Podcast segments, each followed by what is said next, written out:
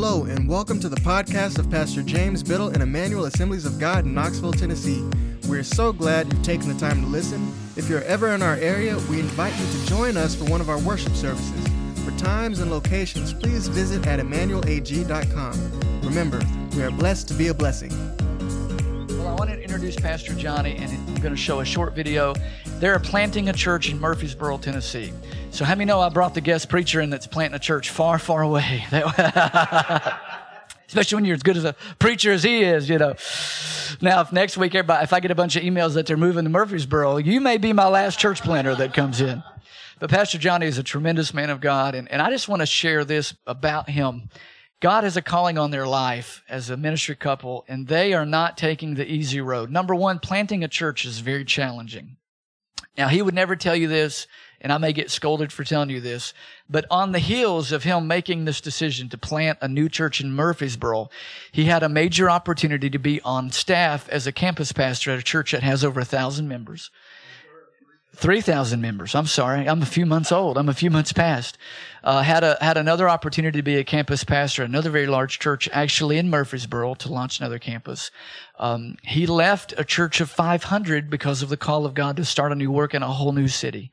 And I don't tell you that to say, well, look at him, but I'm telling you that to say the road they have chosen is not an easy road, but how many know when God calls you, it's like a fire shut up in your bones and you've got to do it and you've got to take advantage of it. I only tell you that because that fits the message that he's going to bring us today as a people. And it really, let that stir your heart that, and many times God, God will, uh, or, or, or the enemy or the devil or whoever you want to, want to blame it on in this situation, many times you'll have an opportunity come right before your good, your God opportunity. Just, let me say this. I think of the Lord, just because it's good, doesn't mean it's God. There's a lot of good things there's a lot of good things we could do as a church, but that doesn't mean it is God's plan for us. So never settle for good when you can have God. And so I just want to say that. I'm not preaching today, but I just want to say that. Can't get the mic and not share some kind of spiritual truth. But don't settle for good when you can have God. And Pastor Johnny is not settling for good, and Chantrell, they're settling for God's call on their life. So I'm honored to have my friend here today. He's preached here at this church before.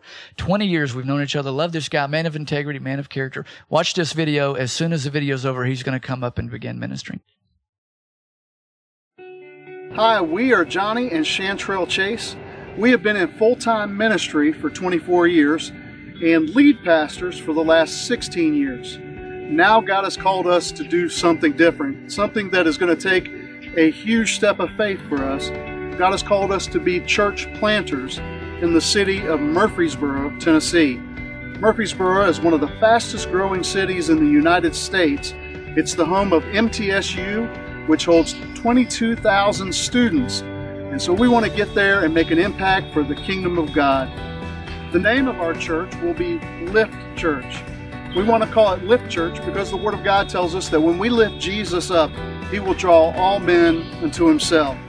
There are people in Murfreesboro that need to be lifted. They've been knocked down by life, they've been hurt, and they need someone to lift them up, and that's what we want to do we want to ask you to partner with us. We need prayer support.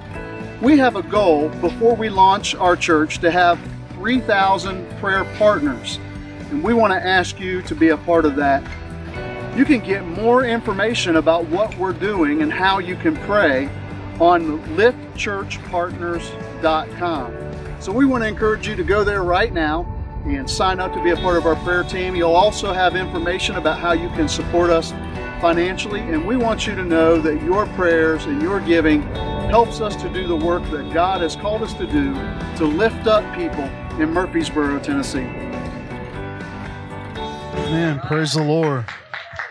Amen. It's good to be at Emmanuel Assembly again. Man, I love your pastor. Um, just seeing God's hand on his life since he was a teenager. And uh, it's exciting to see what's happening in his life now and the man of God that he's become and the leadership he brings and and I believe great things are in store. What a great Spirit of God and presence of God that's here at Emmanuel Assembly this morning. Um, you know, as the video said, we have been in full-time ministry for 24 years, and 16 of those years I've been a lead pastor. But this is our very first church plant. And so we're taking a huge step of faith, something we've never done before. Um, just in praying, God has given us a, a, heavy burden for the city of Murfreesboro. It's growing tremendously. It was the 13th fastest growing city in the nation last year. But we want to see the kingdom of God growing as quick as the city. We want to see people coming to Jesus. And so we're excited about going there. As the video said, Lift Church is the name of our church uh, because we want to lift up Jesus. When we lift up Jesus, He lifts up people. David said, He lifted me out of the miry clay, out of the pit of despair, and set me on a firm foundation.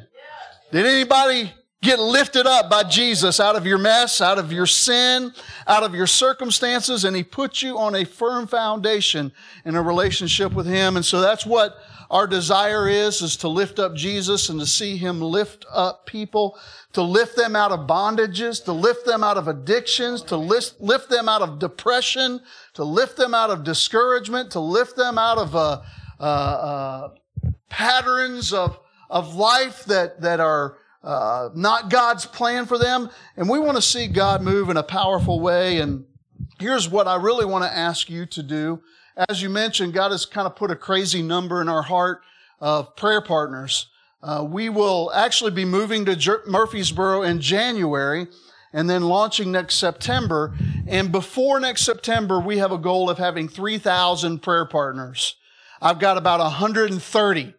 So I got a little ways to go. I've got some time. We're just now starting. So uh, if you would, uh, and you would be faithful to pray for us, uh, there's a sign up sheet in the back at the table we have, some information about our church. Take that, pray over it, pray for us.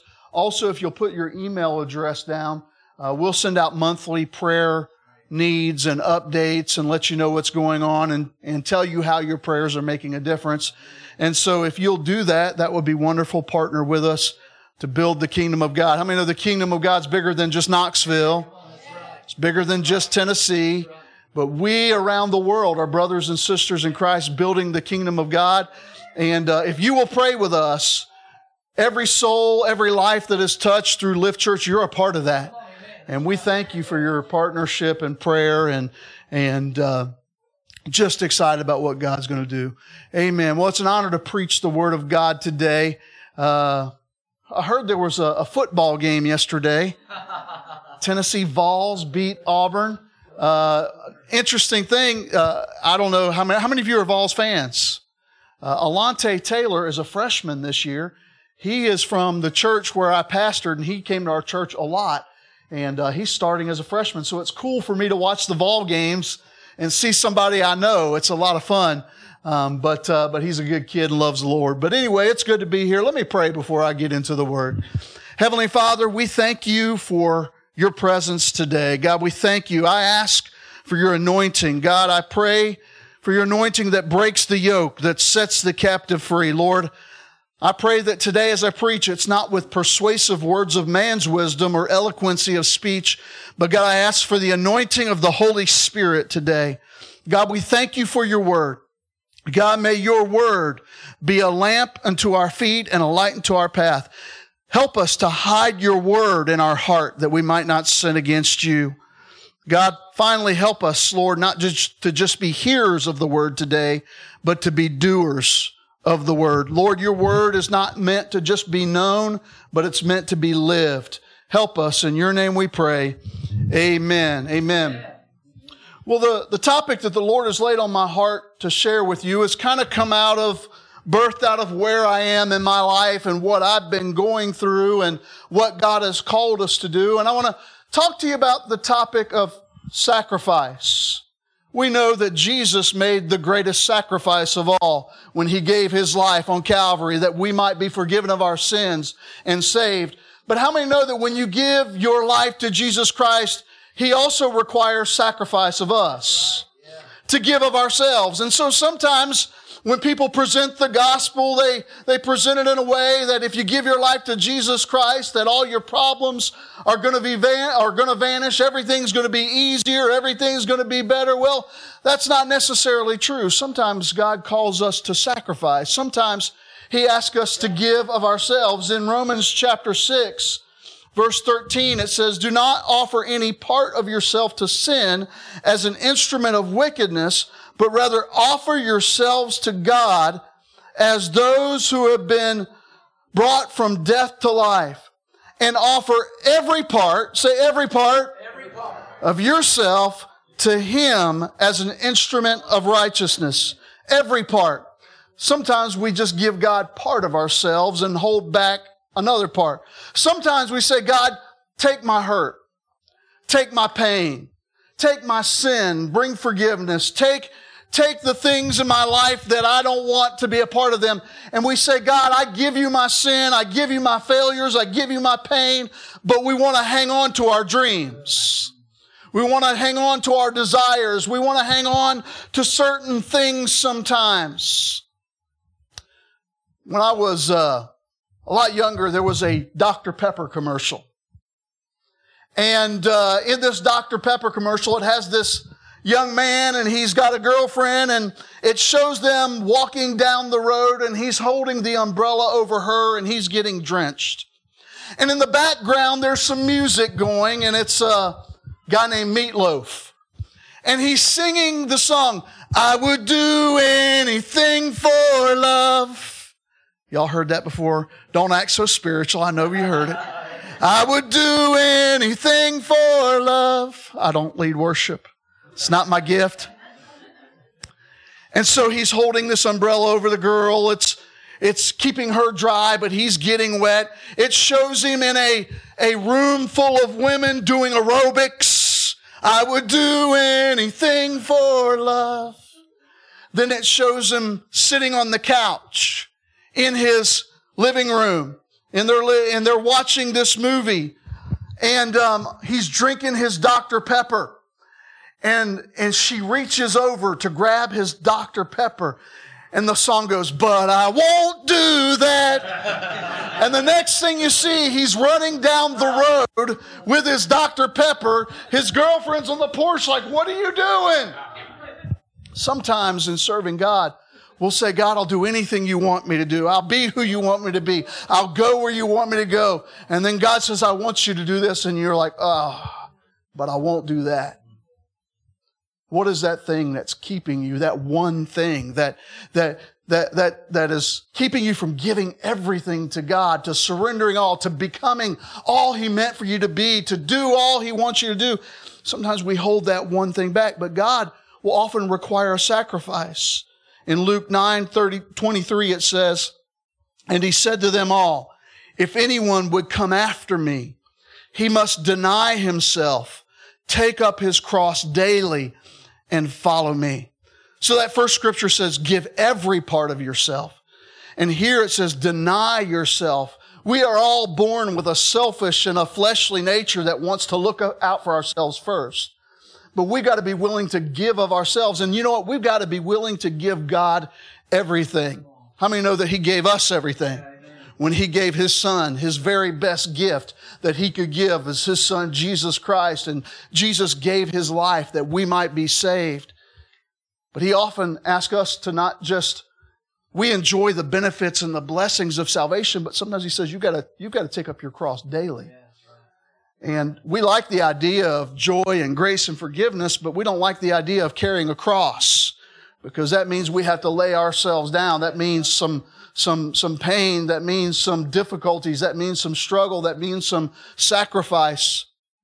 When I went to uh, Bible college, I went to North Central University, and there was a student there that went the same time I did, and his name was Ted.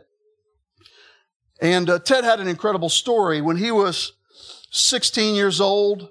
Around that age, he gave his life to Jesus Christ, sold out to God. He, he really did what I'm talking about. He, he gave his all. He didn't hold anything back. And uh, he felt called into the ministry and wanted to go to Bible college. He went to his parents who were extremely wealthy. Not just a little bit wealthy, but extremely, extremely wealthy. And says, Mom and Dad, I feel called to go into the ministry. And his dad said, Ted, there's no money in the ministry. He said, you're not going to go into the ministry. I'm not going to allow it. That's, that's, that's not who our family is. And uh, he said, you could, you can be a doctor, you can be a lawyer, you can be this, you can be that. He said, but, but you're not going into the ministry, son. And um, he said, Dad, I, I love you, but I've got to do what God called me to do. And his dad said, Son, if you want to go into the ministry and want to go to a Bible college like you're saying, I won't give you any money for that. I won't pay anything. But if you'll go to this university and become, have this career, I'll, I'll pay for your housing. I'll pay for your car. I'll pay for your food. I'll give you spending money. I'll pay for all your education. But if you go to this Bible college, you won't get a dime from me. So Ted had a decision to make and he made a decision to give God everything, to give God all. And that's a tough decision for a 17, 18 year old kid. I mean, every 17 year old kid wants his dad to be pleased and happy and wants, wants their, their, their family to think well of them. And so he had an incredible, difficult decision of whether he would sacrifice or not. And he went to Bible college. And Ted worked two jobs all the way through Bible college. He was a security officer at the school and had another job and he worked all the way through school, paid his own way through school, paid his own car payment, paid for his own food, paid for all this other stuff when he had something incredible offered to him that his dad would pay for everything and give him all the spending money and everything. He made a decision to make a sacrifice and give his all to God. I want you to know that that is something that God is requiring of all of us. That we give Him everything. That we give Him our all. We don't hold anything back. When God calls us to give everything, don't forget that the one asking us to give everything has already given His everything for us. Let me share with you some examples from the Word of God of men who were willing to sacrifice. In 1 Kings chapter 19, beginning with verse number 19. So Elijah went from there and found Elisha, the son of Shaphat. He was plowing with 12 yoke of oxen and he himself driving the 12th pair.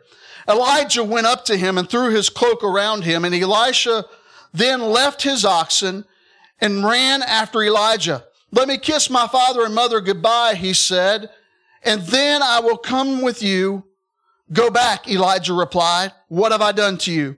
So Elisha left him and went back and took his yoke of oxen and slaughtered them. He turned the plowing equipment, uh, I'm sorry, he burned the plowing equipment to cook and cook the meat and gave it to the people and they ate. Then he set out to follow Elijah and became his servant. Elisha gets the call of God. Elijah, Elijah didn't say a word. He just placed the mantle upon him. And then Elisha says, Hey, I'm going to follow you, but give me just a minute. Give me some time to go back and say goodbye to my father and mother. Now, this is interesting because when Elijah placed the mantle on him, he didn't say a word. But the Holy Spirit instantly put within Elisha the call that was upon his life. And he knew by the power of the Holy Spirit that he was to go with Elijah and to follow him and to be under him and to serve him. And uh, that's the way it happened when I was called to go to plant a church in Murfreesboro. The Holy Spirit just spoke to my heart. And when God calls you and you know what you're supposed to do, you've got to do what God called you to do. As, as Pastor James told you, the day after I made my announcement, uh, pastor called me. He is the pastor of the fastest growing church in the United States. I don't know if you knew that or not. It was just determined. And he says, Johnny, don't go plant a church. Now, this is a pastor trying to talk me out of God's will. He said, come here and, and do another campus for us. But when God calls you to do something and you know that you know that you know, no matter what it costs you, no matter the price that has to be paid, you've got to be obedient to God. And so Elisha goes and he burns the plow and he slaughters the oxen. Why did he do that? You know what I believe? He did it because he didn't want there to be no turning back. He didn't want there to be an option to come back to. And so the plow and the oxen were his way of making a living. So he's saying, you know what? I'm going to follow the plan of God and there is no plan B. A lot of times people say, well, I'm going to give this God thing a try. You can't give it a try. When you get saved, you're making a commitment. You're saying, God, I will give you my life for the rest of my life. I'm not going to try and see how this goes. And if there's no bumps in the road, then I'll stick with it. Listen, even when you serve God, times get difficult. Trials come. The Bible says it rains on the just and the unjust. And so struggles come even when you give your life to God. But Elisha was saying, you know what? There is no plan B. There's only one way. There's only one plan, and that's God's plan in your life, surrender your life, your dreams, your goals, your desires, and say, God, I give them up and I give them to you. I tell you this morning that God's plans for you are greater than your own plans that the things that God wants to do in your life, you could never dream or imagine or conceive that you would be a part of doing some things so great for God. But God has a plan and purpose. And he, he, Elisha said, God, I'm not going back. There is no turning back. I'm burning the plow. I'm burning the oxen. I'm going to follow you. The Holy Spirit spoke to Elisha. And when he, when you hear from God, you know that's what you got to do. Sometimes he calls you to do difficult things. You know, Elisha did not leave for some great ministry. Did you know for the next six or seven years, all Elisha did was a servant? He became known as the man who washed Elijah's hands. So he left. He was probably pretty financially secure for someone in this time to have 12 yoke of oxen. That was pretty significant. So he was probably considered pretty wealthy and he gave it all up. For what reason? Some big ministry? Some big place where he was recognized? He, he gave it up for seven years to become a servant. Sometimes we are willing to give up things if we have the spotlight, if we have something significant, or if we're getting a good return, if we're getting a good sum of money because of it. But he burned his plow and slaughtered his oxen to follow the Lord to become a servant. Of course, we know the end of the story. We know that God blessed him for being a servant for those years, for being obedient and slaughtering the oxen and burning the plow. We know that later on he became a mighty prophet of God and received the mantle from Elijah when Elijah was caught up in a chariot and never died. His, his mantle came upon Elisha and Elisha got a double portion. So God repaid it to him and God blessed him for it, but it, it was a step of sacrifice.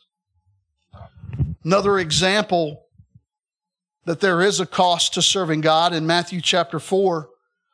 Jesus and Peter and Andrew and James and John, Jesus approaches them and they were doing what they did for a living. And uh, in verses 19 through 22, come follow me, Jesus said, and I will send you out to fish for people. At once they left their nets and followed him. Going on from there, he saw two other brothers, James, the son of Zebedee, and his brother John. They were in a boat with their father Zebedee, preparing their nets. Jesus called out to them, and immediately they left their boat and their father and followed him. Listen, a lot of times pastors are afraid to ask for sacrifice from their congregation. They're, they're afraid to ask people to, to serve in the nursery. They're afraid to ask people to give extra time for ministry, for outreach, for different things like this. But I want you to know something. Jesus was never afraid to ask for sacrifice because he realized that the sacrifice was to accomplish a greater purpose and a greater goal. And he said, Hey guys, if you will leave your nets and follow me, I will make you fishers of men. They left their nets. They left their livelihood. They left their father behind. They said, Jesus, we're going to follow you today. Jesus is not afraid to ask for sacrifice. He may ask, ask something of you that's not easy. He may ask something of you that will cost you relationships. He may ask something of you that will cost you to leave your family behind and go to another country. And man, I admire and respect missionaries who leave the United States of America behind. They sell their possessions and they go to another country. By the way, let me finish the story about Ted. He went to Bible college and graduated, went to the ministry. And the last I heard, his parents gave their life to Jesus Christ and are now serving the Lord. Would that have happened if he wasn't obedient to God? I don't know.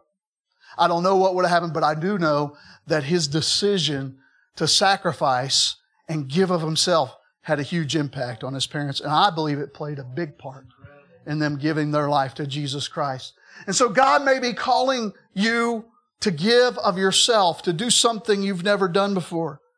Jesus was not afraid to require commitment and sacrifice. Look at Luke chapter 9, beginning with verse number 57.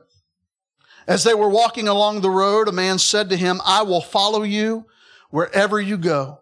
Jesus replied, Foxes have dens and birds have nests, but the Son of Man has no place to lay his head. He said to another man, Follow me. But he replied, First, Lord, let me go and bury my father. Jesus said to him, Let the dead bury their own dead, but you go and proclaim the kingdom of God. Still another said, I will follow you, Lord, but first let me go back and say goodbye to my family. Jesus replied, No one who puts his hand to the plow and looks back is fit for the service in the kingdom of God. God requires us to give our all. It's important to understand that only you and God know if you're making the kind of sacrifice He requires. Because there are times when other people look at us and they may think, man, they're sacrificing. They're giving their all. But in your heart, you know God has called you to do more. You know that God has called you to do greater things. You know that God has called you to pray more, to seek Him more. And, and maybe you're kind of falling short of what God has called you to do. And, and so only God knows the sacrifices that you make, but He sees your sacrifices when no one else does. There was a, a lady in my church, her name was Ellen, and um, she would come to church every Sunday and sit on the second row. And many, many Sundays, as I would preach, she would fall asleep. Almost, almost every Sunday, she'd, she'd fall asleep. Now, people would look at her and think, man, can't believe she's fallen asleep during church. Why she even come for? She's not going to stay awake and listen to the message. And uh, a lot of times it's easy to look at people and judge them and not know their story. What they don't know about Ellen, what they may not have known, was that she was a nurse and she worked all night long. Instead of going home and going to bed, she would come to church because she wanted to be in the house of the Lord. Now, other people may have looked at her and, and not known her story, but God knew her story. God knew her sacrifice. God knew what she gave up to be in the house of the Lord that day. Even though she was falling asleep, I believe the Lord was blessing her and speaking to her during that service because she made a sacrifice to be in the house of the Lord. God knows your sacrifice. He sees what no one else sees. One of my favorite stories in the Word of God is found in Luke chapter 21, verses 1 through 4. Jesus looked up and he saw the rich putting their gifts into the temple treasury. He also saw a poor widow who put in two very small copper coins. Truly, I tell you, Jesus said, the poor widow has put in more than all the others. All the, these people gave their gifts out of their wealth, but she, out of her poverty, put in all she had to live on. She stood there that day. She went to the temple, holding everything she owned in one hand. Everything she owned. Two coins. She went that day with a heart and a desire to sacrifice. A heart and a desire to give her everything. And that day, Many people who gave didn't think twice about what they gave. But I'm sure with her, when she gave everything she had, that was a big deal. She said, I'm going to give my everything. There were men that day that probably gave a lot larger offerings. There were men that day that probably put a lot more in. And, and uh, you know what? They may have made a show of it. They may have said, hey, look at me. You know, there's a lot of people who give that have ulterior motives. There's a lot of people giving the church because they want their say so. There's a lot of people that give in the church because they want recognition. There's a lot of people that give in the church because they want people to think that they're important. But this lady gave because she loved the Lord. That day when they counted the offering, nobody got excited when they counted those two copper coins. They didn't notice it. They didn't see it. They didn't recognize it. They didn't know what she had given. They didn't know that she had nothing left. They didn't know that she put her all in. But Jesus was watching and Jesus knew. Let me tell you something that when you give a sacrifice and nobody knows it, Nobody knows the hours you spent in prayer. Nobody knows the money that you gave to the missionary. Nobody knows that when you came to the church and you helped with a work day, but you had a to-do list a mile long, Jesus knew what you gave and what you sacrificed. When you give of yourself and no one else knows it, God sees your sacrifice and he takes note of it. He said, this woman gave the greatest because she gave out of her poverty. Jesus sees your sacrifice. Nobody saw it that day. The ushers didn't get excited when they counted those two copper coins. But Jesus saw. Jesus sees your sacrifice. He sees when you give of yourself. Jesus sees what others miss. You know, when I hear this story, when I read this story and think of this woman and the sacrifice that she made, that she gave of herself, I get a picture in my face of a woman. And I want to show you that picture if you could pull that up. That handsome guy with hair, that is me. I look a little different now. The lady there with me, her name is Betty May. I was Betty's pastor in Johnson City, Tennessee, not too far from here. I pastored in Johnson City for about 11 and a half years. And uh, there has never been anybody who wasn't a part of my family that loved me more than Betty May. Nobody. I preached a sermon on sacrifice and giving your talents and giving your abilities and giving your time to God, giving your very best. And she came up to me, and Miss Betty had a lot of health issues. I don't know if you can see it in that picture, but she had an oxygen tube going there. Every Sunday she'd come to church carrying a little oxygen tank behind her. And throughout the service you would hear, Shh, shh. It's a little sound that it would make when it breathed air into her nostrils to help her breathe. And, and let me tell you, she was at church sometimes when most people wouldn't get out of bed. You know, a lot of folks stay home for a headache or it's raining out, not Miss Betty. She was struggling to breathe and she still made sure she was in the house of God. Well, I preached this sermon about giving of yourself and using your talents, that your talents and your abilities are important to the kingdom of God. And she came up to me after service and she said, Pastor Johnny, I don't have anything to offer the church. I don't have any money. She she didn't have much by worldly standards, lived in a single wide trailer, and didn't really have much of anything as far as worldly possessions. That's why, you know, I picture her when I see that little woman in the temple. When I see that woman, this is who I picture, Miss Betty. She says, I don't have any talents. I said, and, and, and I said, Miss Betty, you are an incredible blessing to this church. Number one, you're an inspiration that you make it to church even when you don't feel your best. What an example to the rest of us. I said, number two, I asked her a question. I knew the answer before I asked it. I said, Miss Betty, do you pray for me? Oh, Pastor Johnny, I pray for you in this church every single day. And I knew she did. She said, Pastor Johnny, I love this church. I love you. When she said it, I knew she meant it. I said, Miss Betty, that's one of the greatest ministries and one of the greatest gifts that you can give is to pray for your church and to pray for your pastors and to pray for other people. What an incredible blessing you are giving your time. But Miss Betty wasn't satisfied with that. She wanted to do more. And as I said, she had nothing, but she started, she got this idea the Holy Spirit gave her, and she started to carry around a jar everywhere she went. And when people would ask her what that jar was for, she says, I'm collecting money for missionaries.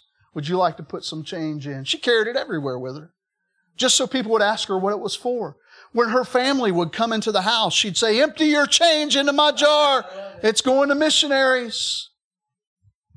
And for several months, every month, the first Sunday of the month, she would bring in a jar full of change. Usually it was 50 to $75 in change every single month and gave it to missions because she said, I want to give my best. I want to give my all. Let me just tell you a little bit more about Miss Betty that will tell you about her heart and her sacrifice and her desire to serve and her desire to give God everything. Miss Betty passed away, and the day she died, I went to her trailer walked in. Her family was around her. She was laying on the couch. And I walked in. They said, Pastor Johnny, she hasn't been conscious or alert for hours. She hasn't said anything. She hasn't opened her eyes. You know, so she probably won't do anything or say anything. She's, she's just about to leave this world. And so I knelt down beside her, got down about a foot from her face. And I said, Miss Betty, it's Pastor Johnny. And she opened her eyes and looked at me. She said, Oh, Pastor Johnny, I love you. I said, Miss Betty, I love you too. And then she looked at me and said something I'll never forget.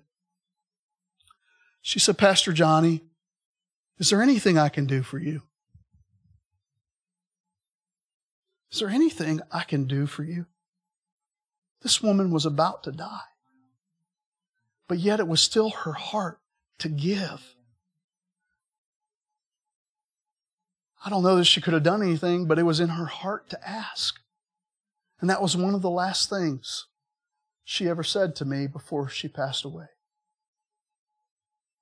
I keep a picture of her in my office just because I say, Lord, help me be willing to love people like she loved people. Help me to be willing to give of myself and sacrifice like she sacrificed. She had an incredible impact. I can't wait till I get to heaven and see her again. She's going to be one of the first people I look for. And you know what? We're going to be surprised. Nobody knows Miss Betty's name. Y'all never heard of her. A lot of the people in the town she lived in never heard of her. She never drew attention to herself. But I guarantee you, when she got to heaven, there were some incredible rewards that she received for her faithfulness and sacrifice. We're going to be surprised when we get to heaven who, who some giants in the kingdom of God are. It's not always the people who the TV camera's on. It's not always the people who make a big name for themselves. It's not the people who always, who put the big offerings in the offering. It's not the people who draw always, you know, draw attention to themselves. Now, God's give different people different gifts, and some people are in front. That's why He gives us the body. But how many know that that those who are behind the scenes are often just as important as those who are visible? You know, my wife has gone through a lot of uh, health issues, and she has battled what is called Addison's disease for about 14 years very rare disease where your adrenal glands don't work. Um, and uh, she also has diabetes and uh, hyperthyroid. Um, I want to ask y'all to, to, to keep her in your prayers. With Addison's disease, the treatment is you have to take steroids every day. And if you don't take steroids, you die. Um, it, the steroids don't affect her like it would normal people, like roid rage or big muscles and stuff like that, because it's just giving her what her body needs. Um, but when you take steroids every day, it makes your blood sugar go up. And she's also diabetic. And so you've got to try to keep your sugar down, but her sugar is always a battle going up and down, up and down because of this. So keep her in your prayers. But um, uh, she has she has gone through.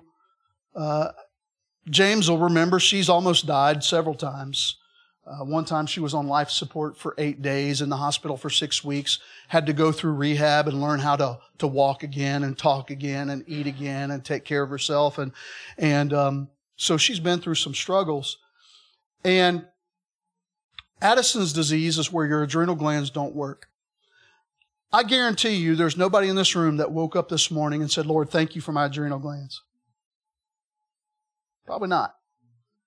Some of you never thought once or twice about your adrenal glands. I didn't know how adrenal glands, how important they were to our body until my wife's quit working. It's not something that's visible. It's not something that's seen, but when it is not effective and not working like it, it's supposed to, it affects the whole body. And so you may not be the one that's up in front, but if the church is missing your gift, in what you're called to do, it affects the whole body.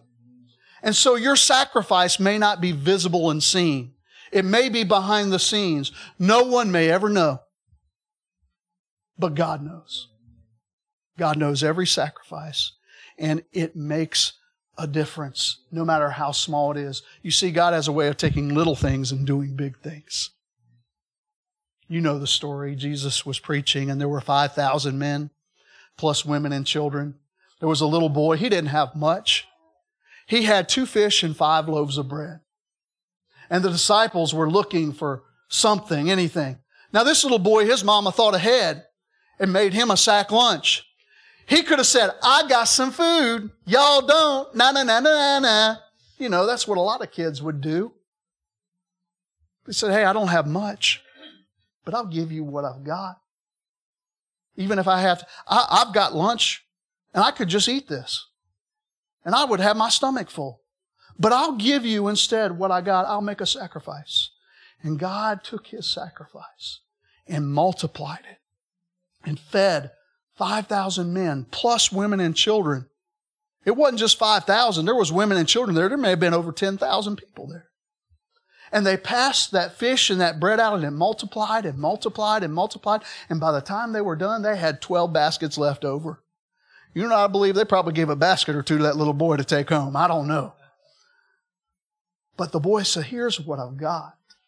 And what you have may not seem like much, but God will take it and multiply it. Take your sacrifice and use it to do something beyond your imagination, even if no one else sees it.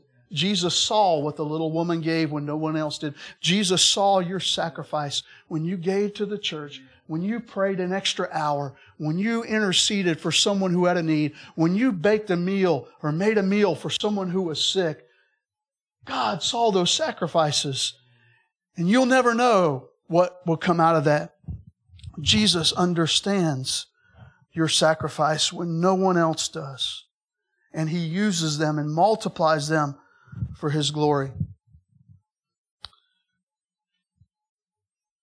Have you ever made a sacrifice for someone and been disappointed? Maybe you sacrificed for a family member and they really didn't appreciate it. You sacrificed for your children and they didn't understand the sacrifice. You gave up your something and you were disappointed in that. Let me tell you, when you sacrifice for God, you will never, ever be disappointed. There was a young man coming to my church and he was doing good and he was faithful and God was working in his life. Well, he got arrested because he was behind on child support. And um, he called me up and said, Pastor Johnny, I'm in jail. He said, Can you can you help me get out? And they had a bail for him. Well, I wanted to help him. I believed in him. So I went and I gave my personal money that he was supposed to pay me back um, to get him out of jail. He got out of jail and did okay for a couple weeks. He did some work for me at my house, and I wrote him a check um, for what he did so that he could take that to the courthouse and give it as part of what he owed. And um, uh, what he did was he scratched out the courthouse name and wrote his name, cashed that check I gave him, and left town. Disappeared. So I'm stuck with what is owed. And I invested this money into his life. And it was a sacrifice for me. I didn't really have the money to do it, but I wanted to go the extra mile to help him. And it bit me. If I ever do bail again for someone else, the Holy Spirit's really going to have to speak clearly to me, and there's got to be writing on the wall because I learned a lesson. But I was, I made a sacrifice and I was disappointed. Sometimes we sacrifice for others and we're disappointed and they don't appreciate it. They don't understand it. They don't value it, how much we give of ourselves to be a, a blessing towards them. But let me tell you, when you sacrifice for God, you will never be disappointed. Sometimes we sacrifice for others and we're disappointed. In Luke chapter 18, beginning with verse number 18, a certain ruler asked him, Good teacher, what must I do to inherit eternal life? Why do you call me good? Jesus answered, No one is good except God alone. You know the commandments. You shall not commit adultery. You shall not commit murder. You shall not steal. You shall not give false testimony. Honor your father and mother. All these I have kept since I was a boy, he said. When Jesus heard this, he said to him, You still lack one thing. One thing. Just one thing. You lack one thing. Sell everything you have. Give to the poor, and you will have treasure in heaven. Then come, follow me. When he heard this, he became very sad because he was very wealthy. Jesus looked at him and said, How hard is it for a rich, the rich to enter into the kingdom of God?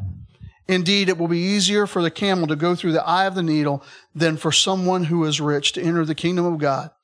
Those who heard this asked, Who then can be saved? Jesus replied, What is impossible with man is possible with God. Peter said to him, We have left all we had to follow you. We left all we had. Truly, I tell you, Jesus said to them, no one who has left his home, his wife, his brothers, his sisters, his parents, or children for the sake of the kingdom of God will fail to receive many times as much in this age and the age to come. This young man looked like he was sincere. He went to the right place. He went to Jesus. If there was anyone to go to to find out the answer to the question, he had the right question, what must I do to inherit eternal life? He had the right question. He went to the right person. He said the right things. He called Jesus master, good teacher. And he fell down at the feet of Jesus. Man, I'll tell you what, right now in our service, somebody did that, right? We would say, man, they've, they've got it. They're saved. They're ready. They went, they knelt down. They said, I want uh, to inherit eternal life. But you see, Jesus not only sees the outside, he sees the inside. And he knew what was going on in this young man's life. And he knew that there was one thing. He knew that he said, I will do anything for love, but I won't do that. Jesus said, Sell everything you have, give it to the poor, and follow me. One thing. You see, God wants your all. That one thing can keep you from being who God called you to be. We don't know this young man's name, but if he would have sold everything he had and followed Jesus, I guarantee you we'd know his name. I guarantee you there would be greater things even that he would do. Jesus never would have asked that of him if it wasn't his God.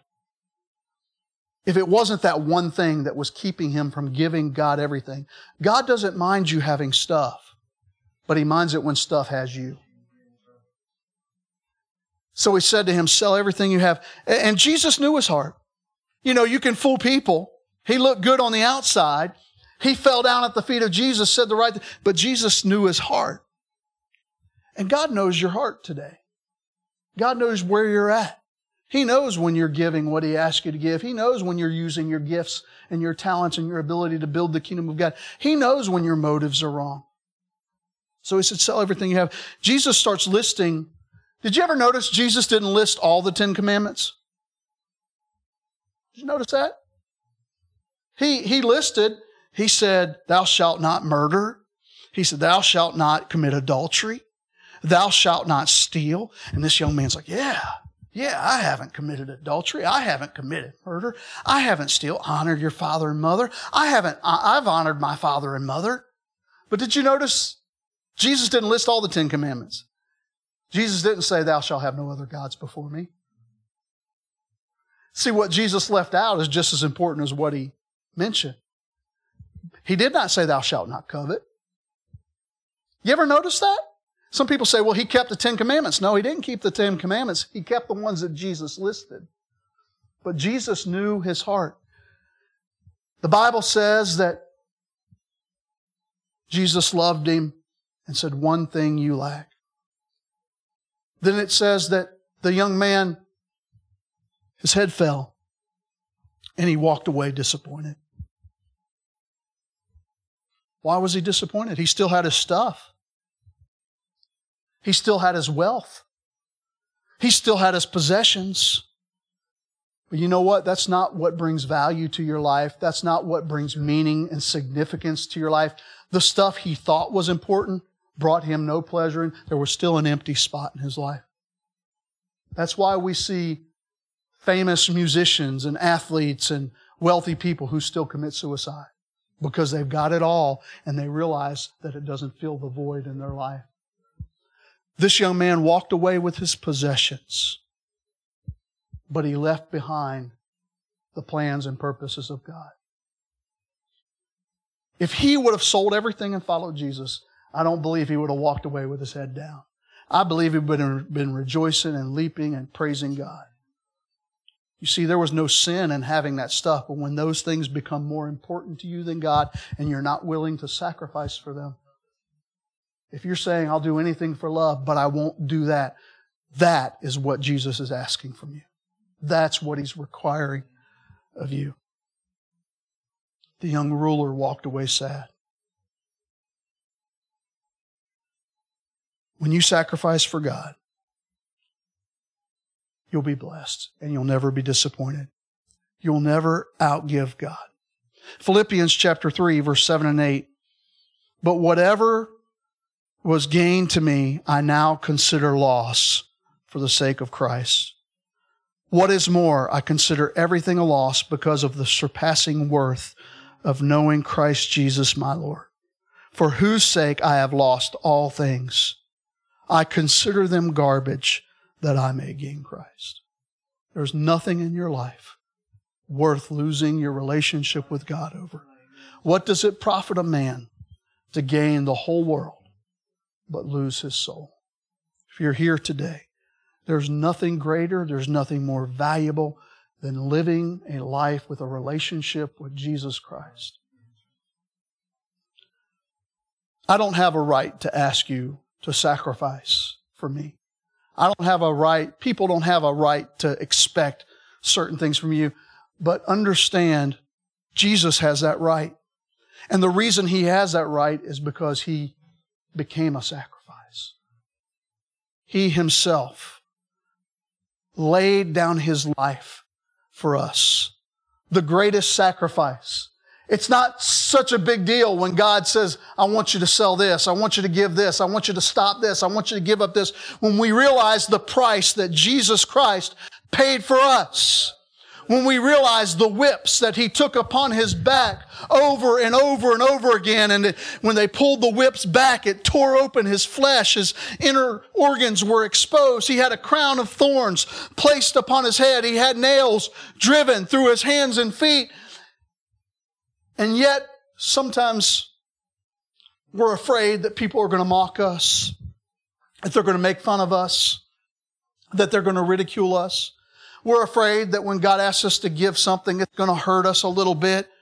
But think about the sacrifice that Jesus made for you. Whatever sacrifice you give pales in comparison to the sacrifice of Jesus Christ. And He did it because He loves you. I remember watching The Passion of the Christ for the first time. And there was a lot of controversy over that because of the graphic nature of the crucifixion. And there's no way you could portray the crucifixion without it being violent and graphic. And as graphic and horrible as it was, I believe it was worse than what it was even portrayed. But I remember sitting in the movie theater watching that movie. And I had one thought over and over.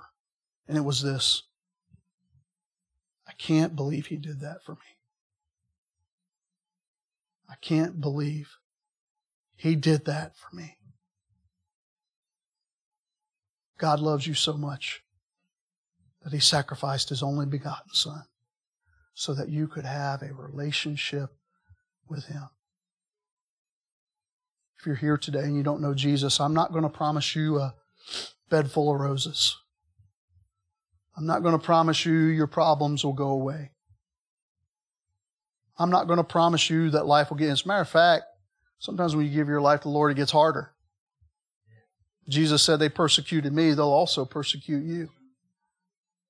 But I will promise you that it'll be worth it. I will promise you that He will never leave you nor forsake you. I will promise you that you won't walk through the valleys and the struggles and the hardships of life alone, but He gives you a peace that passes understanding through the power of the Holy Spirit. I will promise you that He will be with you no matter where you go, no matter what you do, no matter where you lay your head, no matter what attacks the enemy brings upon you. But serving God is not a test drive. It's a commitment. Saying, God, I'm giving you my everything. If you give God your everything, you God will give you His everything. He's already given you His everything, but He will continue to give you the blessings that come with serving God. But you'll still face some difficult times. Let me close. When you think that God has asked too much of you, that what God has asked you to do is too difficult, remember the sacrifice that Jesus made for you. You'll never be disappointed. What has God called you to do? What is that one thing in your life? Is it a relationship that God wants you to break off?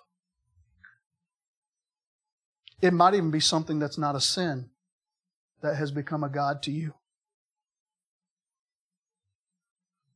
When I was in Bible college,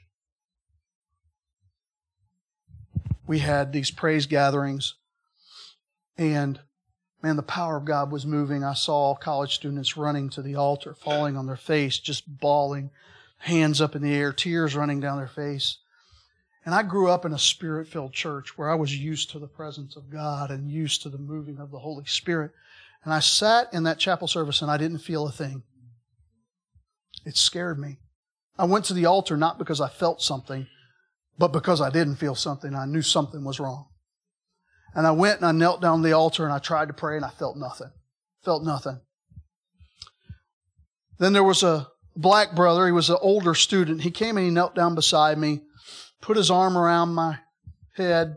His face was next to my face. And the Holy Spirit just gave him a burden for me, and he started crying, and I felt his tears running down the side of my face. And I just broke and began to weep and cry. I said, God, why didn't I feel your presence? And he said one word to me, and it's a word you'd never expect. And it may not make sense to you when I tell you. But he said one word to me. He said, basketball. What? He said, basketball. So what do you mean, God? He said, how much time do you spend playing basketball? I was a basketball fanatic. I, I was what you call a gym rat. I would play basketball literally three or four hours every day. Every day. I loved it. God said, basketball. So what do you mean? He said, how much time do you spend bas- playing basketball? I was like, okay, God, I get your point. How much time have you spent in prayer and reading your Bible that wasn't for school assignments? Okay, God. He said, I want you to fast from basketball for one week. It's like, okay, God. Now that may not be a big deal to you, but it's like asking a teenager to give up their phone for a week or ask a lady not to shop for a week. Some of you don't, but different for different people. But it was a big deal to me. It's a big deal to me. And uh, so I fasted from basketball. I remember that first day someone came knocked on my door. Let's go, man. I'm like, okay. Oh, uh, I can't. It was hard. It was hard, but that week I spent time in prayer and I felt the presence of God come back into my life. It's because there was one thing. One thing. And that one thing may be different with every person. Um, James, can you come to the keyboard? Would you bow your heads with me? I, I, don't know. Everybody in here may be a believer, but I don't know. I, I know that I can't tell from outward appearances, but as it was with this young man, he looked good. He looked religious. He looked spiritual. But there was one thing in his life that was keeping him from a real relationship with God.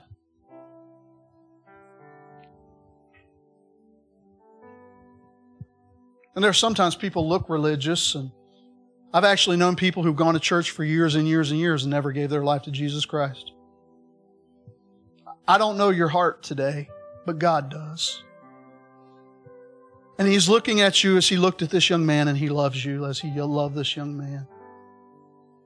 He says, Are you willing to give me your all? I gave my all for you. The Bible says today is the day of salvation. Is there anyone here that say, Pastor Johnny, I'm not a Christian? Would you raise your hand? Is there anyone? How many say, Pastor Johnny, I'm a Christian, but there are probably some areas in my life that I need to surrender to God. There are some things that God has asked me to do that I've been hesitating, I've been holding back, I haven't been willing to give. And today I want to say, God, I'm giving you everything. I'm not going to walk away with my head down. I'm going to walk away rejoicing that today I made a commitment to give God everything. I'm going to say, Pastor Johnny, I just, I just want to commit everything to God. I want to, I want to give him my dreams, my desires, my plans, not just my hurts and my sins, but I want to give him every part of my life. Just lift your hand if that's you. Thank you. Thank you. You can put your hand down. Would you stand with me? I want us to close all our time together and just come around the altar and make a fresh commitment to God and surrender those things that need to be surrendered. Give up those things that need to be given up and say, God, I give you what I have. I give you my two copper coins. I give you my fish and my bread and say, Lord, it's yours. I want to invite you to come. Let's find a place around this altar and say, God, I give you everything. I surrender my all. I'm going to be who you called me to be and do what you called me to do. I want to invite you to come. I'd love to pray And Lord, I give you my heart. I give you my soul. I live for you alone. Every breath that I take, every moment I'm awake. I have your I give you my heart. I give you my soul. I live for you alone. Every breath that I take, every moment I'm awake.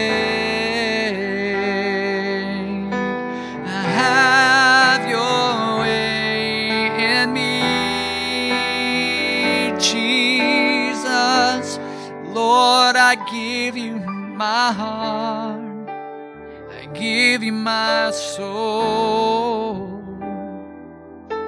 I live for you alone in every breath that I take, every moment I'm awake.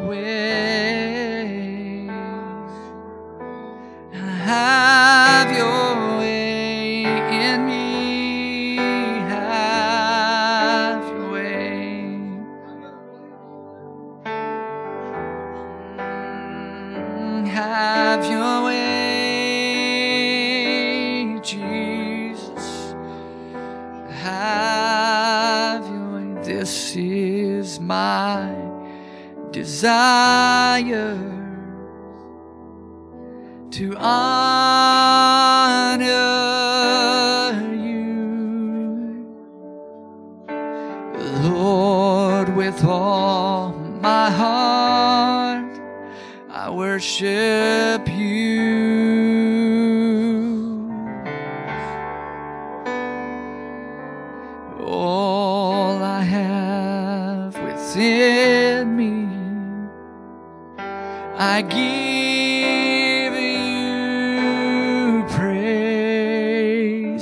adore, all that I adore is in you.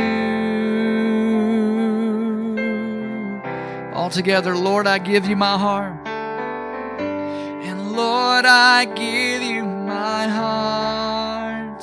I give you my soul. I live for you. I live for you take, every moment I'm away. Have your way and have your way in me and have your way in me have your way Have your way in me. Let's close our eyes and sing Have Your Way. And have your way in me, Jesus. Have your way in me.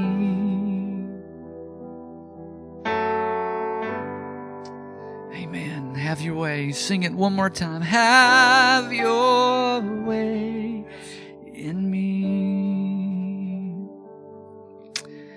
Amen. Can we just give God a, a, hand of thanks this morning for his presence?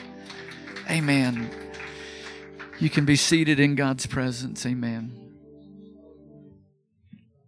Can we encourage Pastor Johnny? What a great message this morning.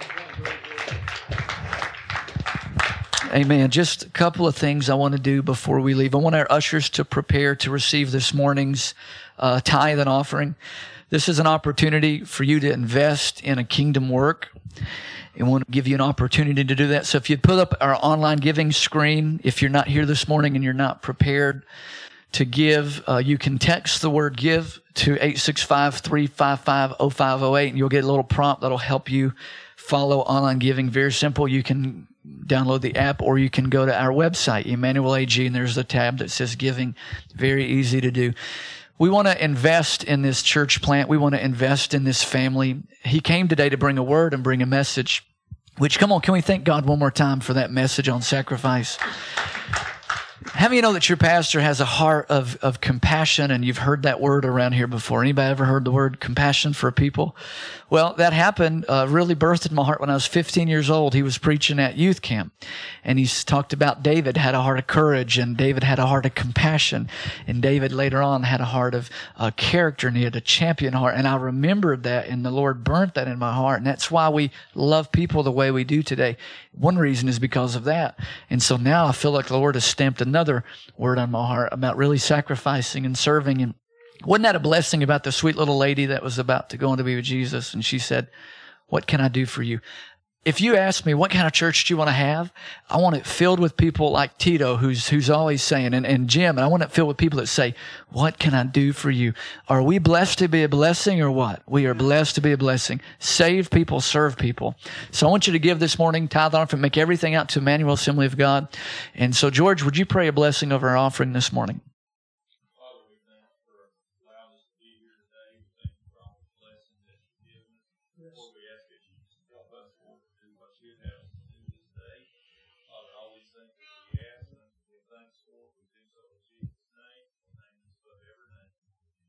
Amen. Guys, as they're serving, go ahead and serve the people. I want to do something very special. I felt like the Lord put in my heart this morning. Uh, Psalm 20, uh, our sweet media lady. So I woke up this morning, Joyce, and as soon as my eyes opened, the Lord said, Psalm 20 is for Pastor Johnny and Chantrell. Uh, it should be on there. I put in the bottom, the very end of his sermon. So literally, Linda, the, I woke up first thing, Psalm 20 read it and pray it over Pastor Johnny.